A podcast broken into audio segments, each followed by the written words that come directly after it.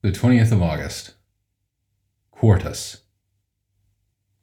Erastus, the city treasurer, and our brother Quartus greet you.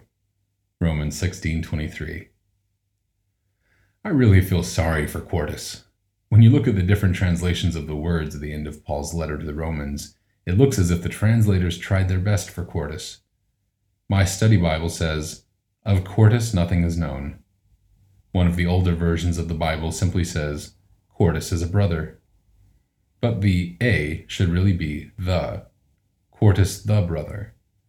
Some even suggest Quartus may have been a brother of Erastus, but that is unclear. Some versions translate the word as a Christian brother or our good friend Quartus. At any rate, he was sending his greetings to his fellow Christians in Rome.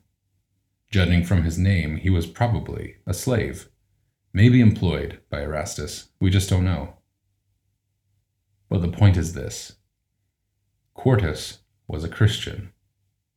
Whether he was prominent or not in the congregation where Paul was at the time, Ephesus, is not important. He belonged to Christ. He was a brother in Christ to all the other members of the church, and that made him as special as all the other members. Usually, our congregations have quite a variety of people in them, and we may be tempted to think some are more important than others. That would be wrong. In one sense, God has no favorites. He loves every one of his people, and he knows everything about them. A prayer. Dear Lord, please help me to treat every Christian as special. Amen.